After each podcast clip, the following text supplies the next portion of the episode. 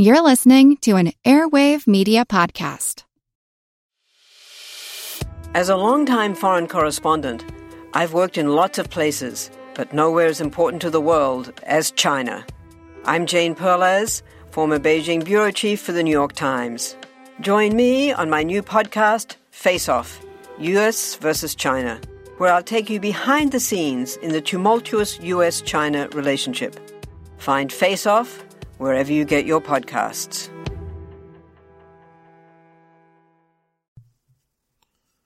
He was the right person to be in the right place at the right time.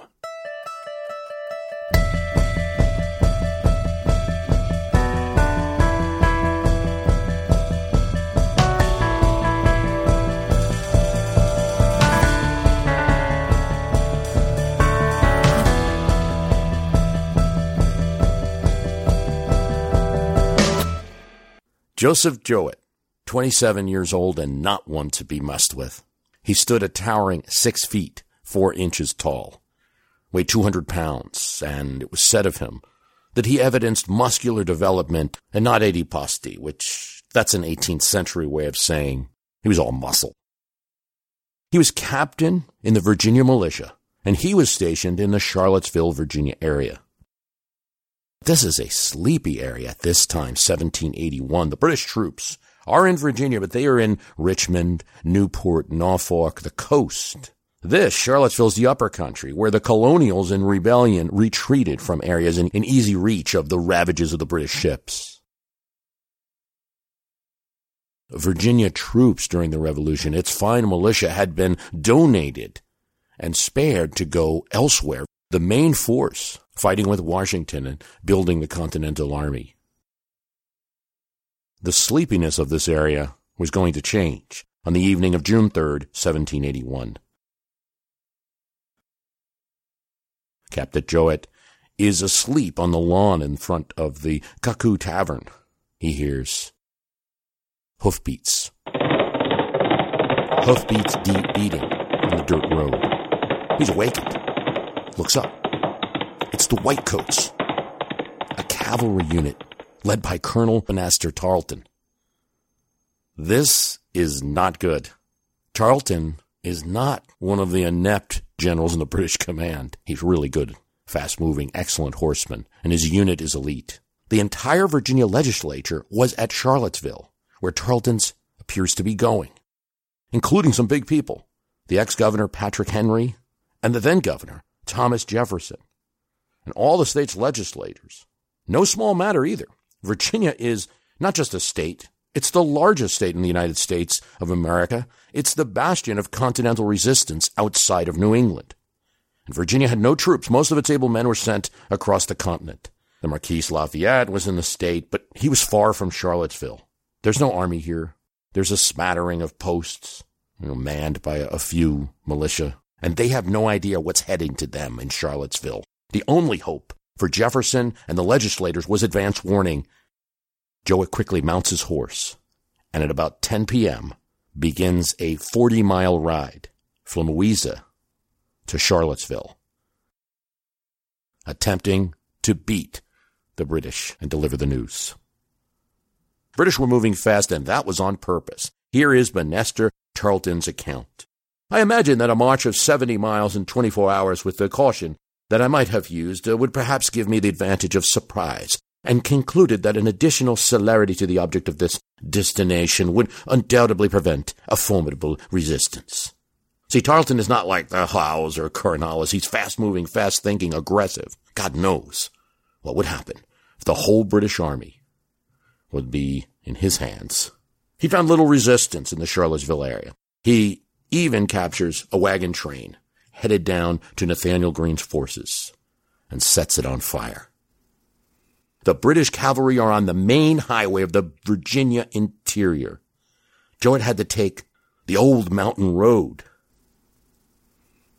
This is not a neatly cleared highway. It is an overgrown area with a faint path, but it's a space between trees, and the British don't know about it.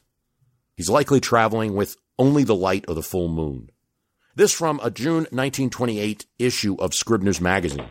The unfrequented pathway over which this horseman set out on his all night journey can only be imagined. His progress was greatly impeded by a matted undergrowth, tangled brush, overhanging vines and gullies. His face was cruelly lashed by tree limbs as he rode forward, and scars said to have remained the rest of his life were the result of lacerations sustained from these low hanging branches.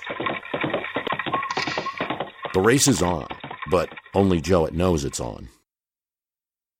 Still, Tarleton's moving fast, but you can't just keep moving an army forever. Charlton pauses at 11 p.m. for a three hour rest at the Louisa Courthouse. He begins his march again at about 2 a.m. He encounters that supply train, 11 wagons at Boswell's Tavern. At dawn, Tarleton is reaching the plantations of Castle Hill, Dr. Thomas Walker's home. All of these actions, the wagons, the rest, going to the Congress member's home, delays Tarleton, and Jouett is able to outrun him. Jouett's route took him through a ford of the Rivanna River in the town of Milton. At about 4:30 a.m., he crossed the ford and ascended the mountain on which Jefferson's Monticello sits. At Monticello, Jouett awakes Jefferson and his guests, several Virginia legislators. We know from Jefferson's gardener that uh, Jefferson is an early riser and uh, is in the gardens of Monticello. But what do you do if you're Jefferson and the British are coming? Well, you get out your fine Madeira and you entertain your house guests that you have for breakfast. Hospitality must come first. You send your horse to get new shoes. Jouett then leaves Monticello having warned Jefferson and travels the additional two miles to warn those in the town of Charlottesville. Now, Jefferson spends two hours after Jouett's warning gathering his papers together. Another captain, Christopher Hudson, writes to Monticello to warn of the imminent arrival of the British. He still doesn't go. Jefferson sends his family to Enniscorthy, a friend's estate, about 14 miles away. He continues to check Charlottesville with his telescope for signs of the British. By the time he finally sees them, cavalry are already on Monticello's lawn. Jefferson gets on his horse and slips out backwoods advantage. He knows these trails. He knows this area well. And Jefferson's also a pretty good horse rider. Jouett, meanwhile, rides to the Swan Tavern, owned by his father, where most of the legislators were staying. The Virginia legislatures, these are the people running Virginia, decide to flee and reconvene in the town of Staunton. This is 35 miles west in three days and continue to run the state Jefferson does not join them. This is a critical decision for what happens next. His term, he believes, has ended. Jouett's warning allows most of the legislature, including Patrick Henry, to escape, but seven are caught. Jouett's lost to history. We hear so much about Paul Revere, but not Virginia's Paul Revere. Here's a poem that was published in 1909 by the Charlottesville Daily Press in an attempt to get Jouett more attention. Hearken, good people, a while abide, and hear of stout Jack Jouett's ride, how he rushed his steed, nor stopped nor stayed, till he warned the people of Tarleton's raid. The moment his warning note was rehearsed, the state assembly was quickly dispersed. In their haste to escape, they did not stop until they had crossed the mountain top, and upon the other side come down to resume their sessions in Staunton town. His parting steed he spurred, in haste to carry the warning to that greatest statesman of any age, the immortal Monticello sage. Here goes thee, Jack Jouett. Lord, keep thy memory green. You made the greatest ride, sir, that ever yet was seen. It was on June 1st, 1779, when the General Assembly of Virginia elected Thomas Jefferson, well known for being the author of the Declaration of Independence and a member of Continental Congress. They elect him as the second governor of Virginia.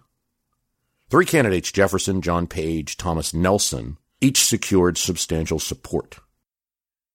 Jefferson earned election on the second ballot. He and his family would reside in the governor's palace in Williamsburg for nearly a year. Before, and he takes this action, the government is moved from Williamsburg, which is too close to the water, to Richmond. And that's why the capital remains in Richmond today.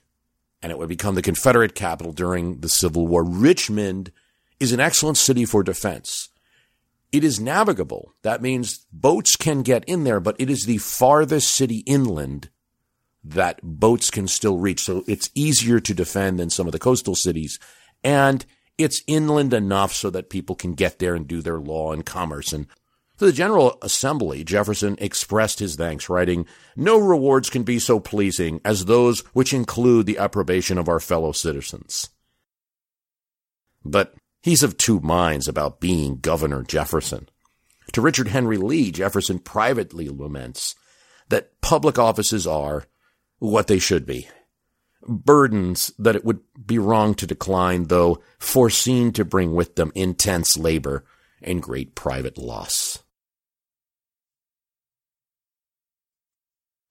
And indeed, his predecessor had made this office. Jefferson is succeeding Patrick Henry, very popular.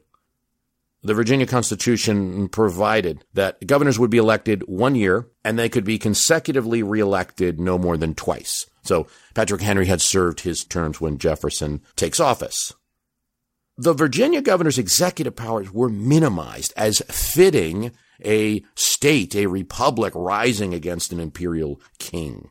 Eight men, elected by the General Assembly, formed a Council of State to assist in the administration of government. This is an archaic concept, but one that was present in many colonial governors and then in state governors. And it was talked about in the Constitutional Convention to do with the president, that the president would be a plural executive.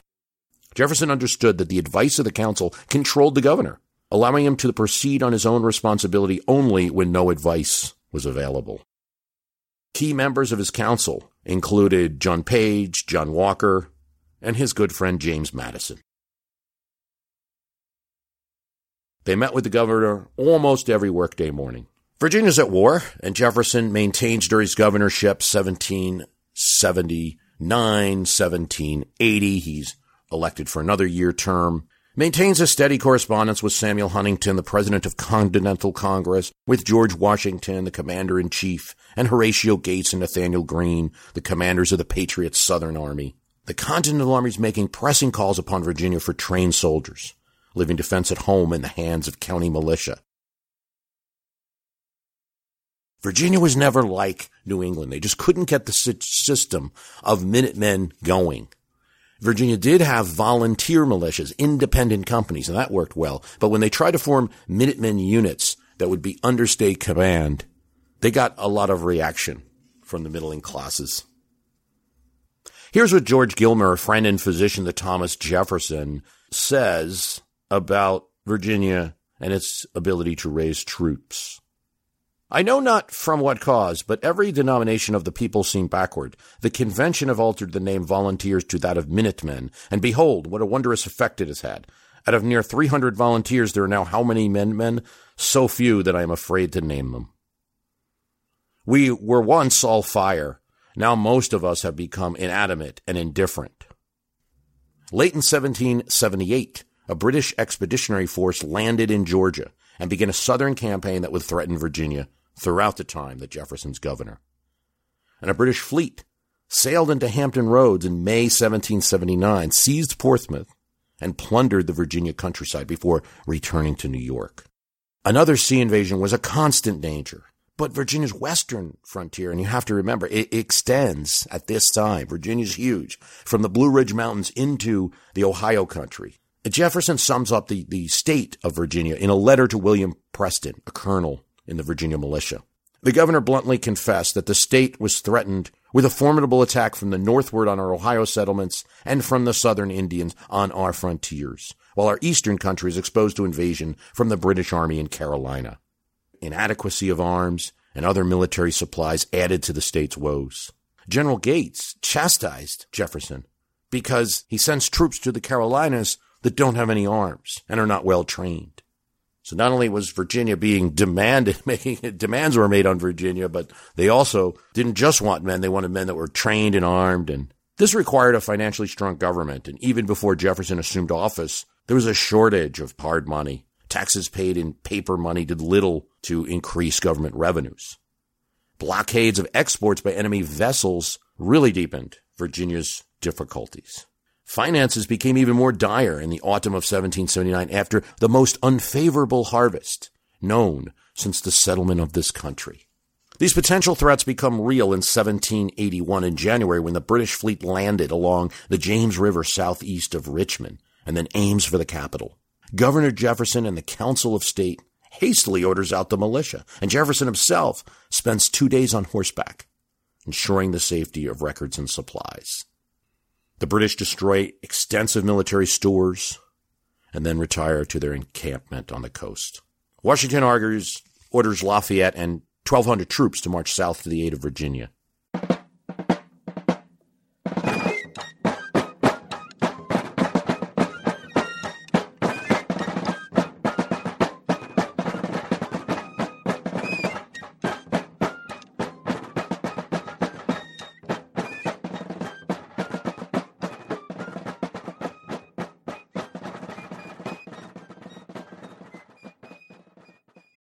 Hi, it's Bruce. Listen, we all know the news headlines are full of wild stories, like how the world is tipping towards authoritarianism, all while somehow simultaneously freezing, flooding, and on fire.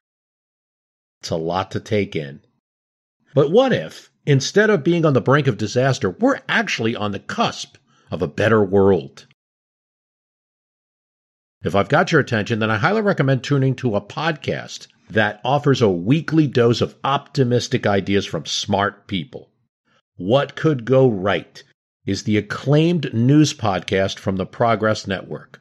Zachary Karabell and Emma Varvaloucas dive into the biggest news and most pressing topics of our time, from climate change to politics, and make the case for a brighter future. Season 5 features fascinating guests like democracy scholar Yascha Mounk on the hidden perils of identity politics. And NPR anchor Steve Inskeep about the importance of talking to people who differ from you and what Abe Lincoln learned from those conversations that helped him unify the country. It's time to ditch the doom scrolling polarization and start focusing on some of the things going right. So check out what could go right wherever you listen to podcasts. Thomas Jefferson to George Washington, Charlottesville, May 28th, 1781. And you can see in this letter the urgency of a troubled governor to the general. Sir, I make no doubt you will have heard before this shall have the honor of being presented to your excellency the whole force of the enemy within this state, from the best intelligence I have been able to get, I think is about 7,000 men, infantry, and cavalry, including also the small garrison left at Portsmouth, a number of privateers which are constantly ravaging. And they prevent us from receiving any aid in the counties lying on navigable waters, and powerful operations mediated against our western frontier by a joint force of British and Indian savages have, as your excellency before knew, obliged us to embody between two and three thousand men in that quarter. Should the enemy be able to produce no opportunity of annihilating the Marquis's army, a small proportion of their force may yet restrain his movements, while the greater part employed in detachment to waste an unarmed country and lead the minds of the people to acquiesce. We are too far removed from the other scenes of the war to say whether the main force of the enemy be within this state. But I suppose they cannot anywhere spare so great an army for the operations of the field. Were it possible for this circumstance to justify in your excellency a determination to lend us your personal aid, it is evident from the universal voice that the presence of their beloved countrymen, whose talents have so long been successfully employed in establishing the freedom of the kindred states, that your appearance among them, I say, would restore full confidence of salvation. So there's a lot there. Governor Jefferson is telling him there's an enemy force in the state. We've got no troops with which to combat it. Even the Marquis Lafayette that you've sent down here uh, may be surrounded, in effect, blockaded. People are going to start surrendering, maybe becoming loyalists because they don't see the state of Virginia as protecting their interests. There's not much that I can do, and furthermore, I don't even have any information on where the enemy is. And ending it with, maybe you should come to Virginia, General Washington. um, a lot there. A few days will bring to me that relief which the Constitution has prepared for those oppressed with the labors of my office, and long declared resolution of relinquishing it to abler hands has prepared my way for retirement to a private station. Still, as an individual, I should feel the comfortable effects of your presence, and have, what I thought could not have been, an additional motive for the gratitude, esteem, and respect with which I have the honor to be Your Excellency's most obedient and humble servant. Governor Thomas Jefferson. So we've got Virginia's in trouble, don't know what to do, don't know even where the enemy's coming from or when this will stop. Maybe you should come here, and boy, am I looking forward to not being governor anymore. I mean, that's really what the letter says. And thus you have Tarleton's lightning fast strike. Jefferson makes sure his family's safe. He escapes. He has a retreat in the Poplar Forest property in Bedford County, Virginia. Far. Even a British cavalry unit isn't going to get there. It's too far from their base. He considers himself a private citizen in a republic. He's no longer holding elective office, and he doesn't return to the Virginia Assembly when they meet. But when they do on June 12th, they elect Thomas Nelson as the new governor but they also do something else. Well, Jefferson's not here. They pass a resolution for inquiry into the conduct of the executive for the last 12 months. The Assembly then adjourns on June 23rd without proceeding with this inquiry and then says they'll renew the subject during their fall session. Nicholas is the person who makes this resolution, but it's also supported by Patrick Henry and other significant Virginians. Archibald Cary, Virginia politician, Speaker of the Senate, who knew Jefferson well, writes to him If I know you, this inquiry will bring you no pain. Patrick Henry believes it's a good way to look at the way the executive is structured and what powers the office has. Jefferson is quite outraged. He writes to Nicholas, who to another friend he calls trifling and an object of pity. He writes to him demanding to know what these specific charges are about his conduct as executive. Why don't you just say them and I can address them? Nicholas does write back, defends his, his ability to investigate the executive. He also notes that this is plural, that Notices of the inquiry have been sent to all members of the executive council, not just Jefferson as a single man, and that it's the proper duty of the legislative branch to investigate the executive. It's an agonizing summer for Jefferson. He calls Nicholas a tool worked by another hand. Nicholas was like the minnow, which go in and out of the finament of the whale. Henry was the whale, of course, discoverable enough by the turbulence under the water in which he moves. He felt that Patrick Henry was moving against him and trying to show that he had not been a good governor for political reasons. Furthermore, his defense is going to occur in the in the document the notes on the state of Virginia, his book about how terrible it is because not only do they meet elect Nelson governor, but many there in the assembly, while Jefferson's not there, talk about having a dictator to run the state of Virginia. And Jefferson thinks this is an outlandish idea that a republic would have a dictator. Like how quickly after your revolution for independence are you going to replicate the British system? It's December 10th, 1781, when Jefferson gets himself elected to the assembly so that he may address it. I mean, that's no problem. He's very popular in his area.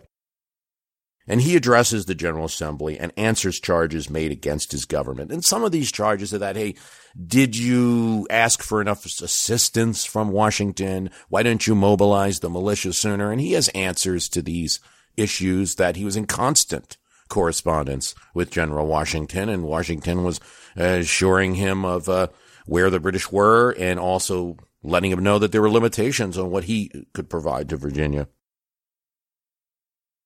Want to learn how you can make smarter decisions with your money? Well, I've got the podcast for you. I'm Sean Pyles, and I host NerdWallet's Smart Money Podcast. On our show, we help listeners like you make the most of your finances. I sit down with NerdWallet's team of nerds, personal finance experts in credit cards, banking, investing, and more. We answer your real-world money questions and break down the latest personal finance news. The nerds will give you the clarity you need by cutting through the clutter and misinformation in today's world of personal finance. We don't promote get rich quick schemes or hype unrealistic side hustles. Instead, we offer practical knowledge that you can apply in your everyday life. You'll learn about strategies to help you build your wealth, invest wisely, shop for financial products, and plan for major life events. And you'll walk away with the confidence you need to ensure that your money is always working as hard as you are. So turn to the nerds to answer your real world money questions and get insights that can help you make the smartest financial decisions for your life. Listen to NerdWallet's Smart Money Podcast wherever you get your podcasts. No one, not even Nicholas and not Henry, respond to Jefferson's defense. No one pursues the matter. Two days later, the Virginia Assembly passes a resolution of thanks to Jefferson for his impartial upright, and attentive administration of the powers of the executive. And declared the assemblyman wished to obviate all future and to remove all former unmerited censure. We're sorry, essentially, the assembly says. But there's two things that occur. And one is that the friendship between Patrick Henry and Thomas Jefferson and the admiration that Jefferson had for Patrick Henry from when he was a young law student and watched Henry make his speeches. It's now gone. These injuries had inflicted a wound on my spirit which will only be cured by the all healing grave, tells a friend. The other thing that's going to happen is that this will be used against Jefferson, despite what the assembly did, yeah, they cleared him officially, but just the fact that there was an inquiry and a lot of rumors swirling around and Jefferson did nothing to protect the state. This is going to haunt him for the rest of his political career. It's going to be brought up in various campaigns, including his campaign for president. Hamilton, uh, during the 1800 election, says that Jefferson made a smug retreat. Now he does this through a, uh, a pen name Phocion he says that Jefferson made a smug retreat in 1776, in 1781, and 1794.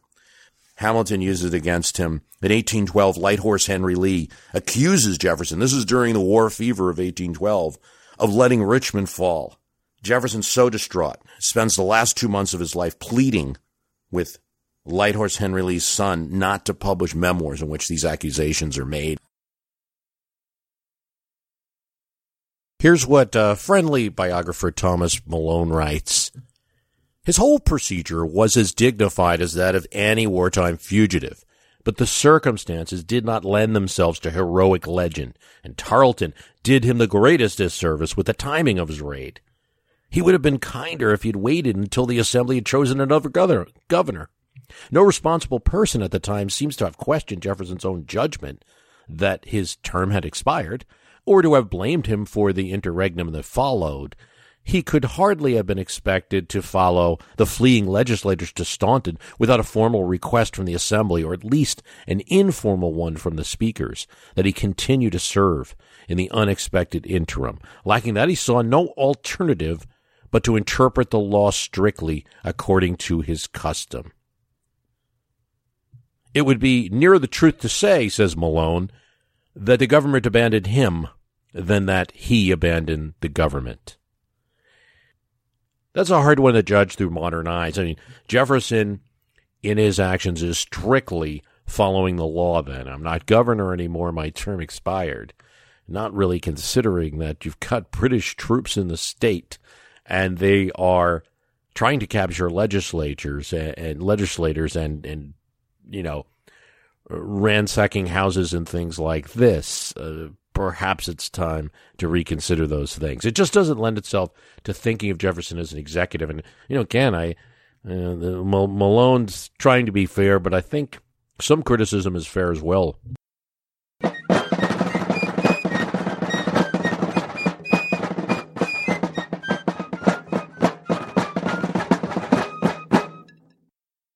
So why is this story important to tell? One, I think it's just an interesting, different angle on Thomas Jefferson that is usually praised. And this is just a story that was not the best part of his career. Um, even a favorable biographer like Dumas Malone who wrote a series on Jefferson, Jefferson the president, Jefferson the Virginian, etc. Says that uh, wasn't his best moment and maybe wasn't suited for the governorship, particularly in wartime, and perhaps there was some blame to be put on the structure of the governor's powers, that he didn't have the kind of executive powers that a Virginia governor or a president would have today. I think another reason it's interesting to tell, though, is because it's a demonstration early on of a battle between legislative branch and executive branch and the investigative authority of the legislative branch. The powers of a legislative branch to investigate matters. Uh, let's say the Iran Contra hearings, Watergate, or even the current Trump campaign and Russia connection investigation, or any other investigation that the House or Senate might begin. There's no one line in the Constitution that says the Congress has the power to investigate anything it wants. It just has that power. The reason for that power is that it's vested in legislative powers because if a body is going to legislate, this goes all the way back to Parliament, they're going to have to find out information so they know what laws to pass to remedy the situation. So it's rooted in that, and that's the reason the Congress can order subpoenas and and the like, put people on on hearings, including members of the executive branch. There's executive privilege, and there's things that can be kept from them. John Kukla, who I had on, who wrote the uh, biography of Patrick Henry, insists that Patrick Henry really had good intentions in mind. He wasn't looking to ruin Jefferson, that he was looking to argue that the office of governor should have increased powers. He felt that when he was governor, and, and there were a few British raids. Though it's hard to say that having just retreated from the forest and they're meeting again, that they were pleased with what the executive department did, you know, that put their own safety in jeopardy. And that was probably some uh, degree of anger in the inquiry resolution as well. Anger that was cooled over the summer and in December when Jefferson answers the charges. But you see how an executive is a human being and can be annoyed by the charges of the legislature. It would that it be that the investigations are just carried out on a normal basis, no politics. You know, legislature just wants to investigate things. But there's also a person and their political power involved. And you saw that immediately with this Jefferson story uh, with him as governor in that he took it personally and it's kind of a cautionary tale to legislators don't investigate the president or don't investigate your governor unless you want to be accused of politics. So, you know, it didn't go well. And there's always this tension as Congress begins investigations of the president, say, between the need to, uh, for a legislature to do its duty and for the president to not feel offended or to feel that it's, uh, you know, its authorities being compromised. And maybe we as the public have to look at inquiries and media hearings and not think like it's always about crimes being committed or the president's so terrible and things like that. And since we don't, we have the situation where we're at. If you look at the, I, find it very analogous to the Russia Trump campaign. There's plenty of reasons to look into why Russians might have interfered with the 2016 election. Well, interfered in, in, you know, putting propaganda out and targeting voters and things like that, or assisting the Trump campaign, connections between Trump campaign managers and Russians, who, while not an enemy, they're not necessarily the most friendly nation in the world uh, to the United States. There's plenty of good reasons to investigate that that are non-political, that are important for a country and for the future, but you can't then and now can't remove that political consideration that anything you're doing is also damaging the president of the United States. And in Governor Jefferson, we have an example. We all know how important it is to keep your eye on the money, and not just your own. Stay on top of the latest financial and market news with Yahoo Finance, a podcast that releases new episodes almost every day. You'll hear a brief overview of the biggest news in the financial world, all in three minutes or less, right after markets close. Check out Yahoo Finance wherever you get your podcasts. That's Yahoo Finance wherever you get your podcasts.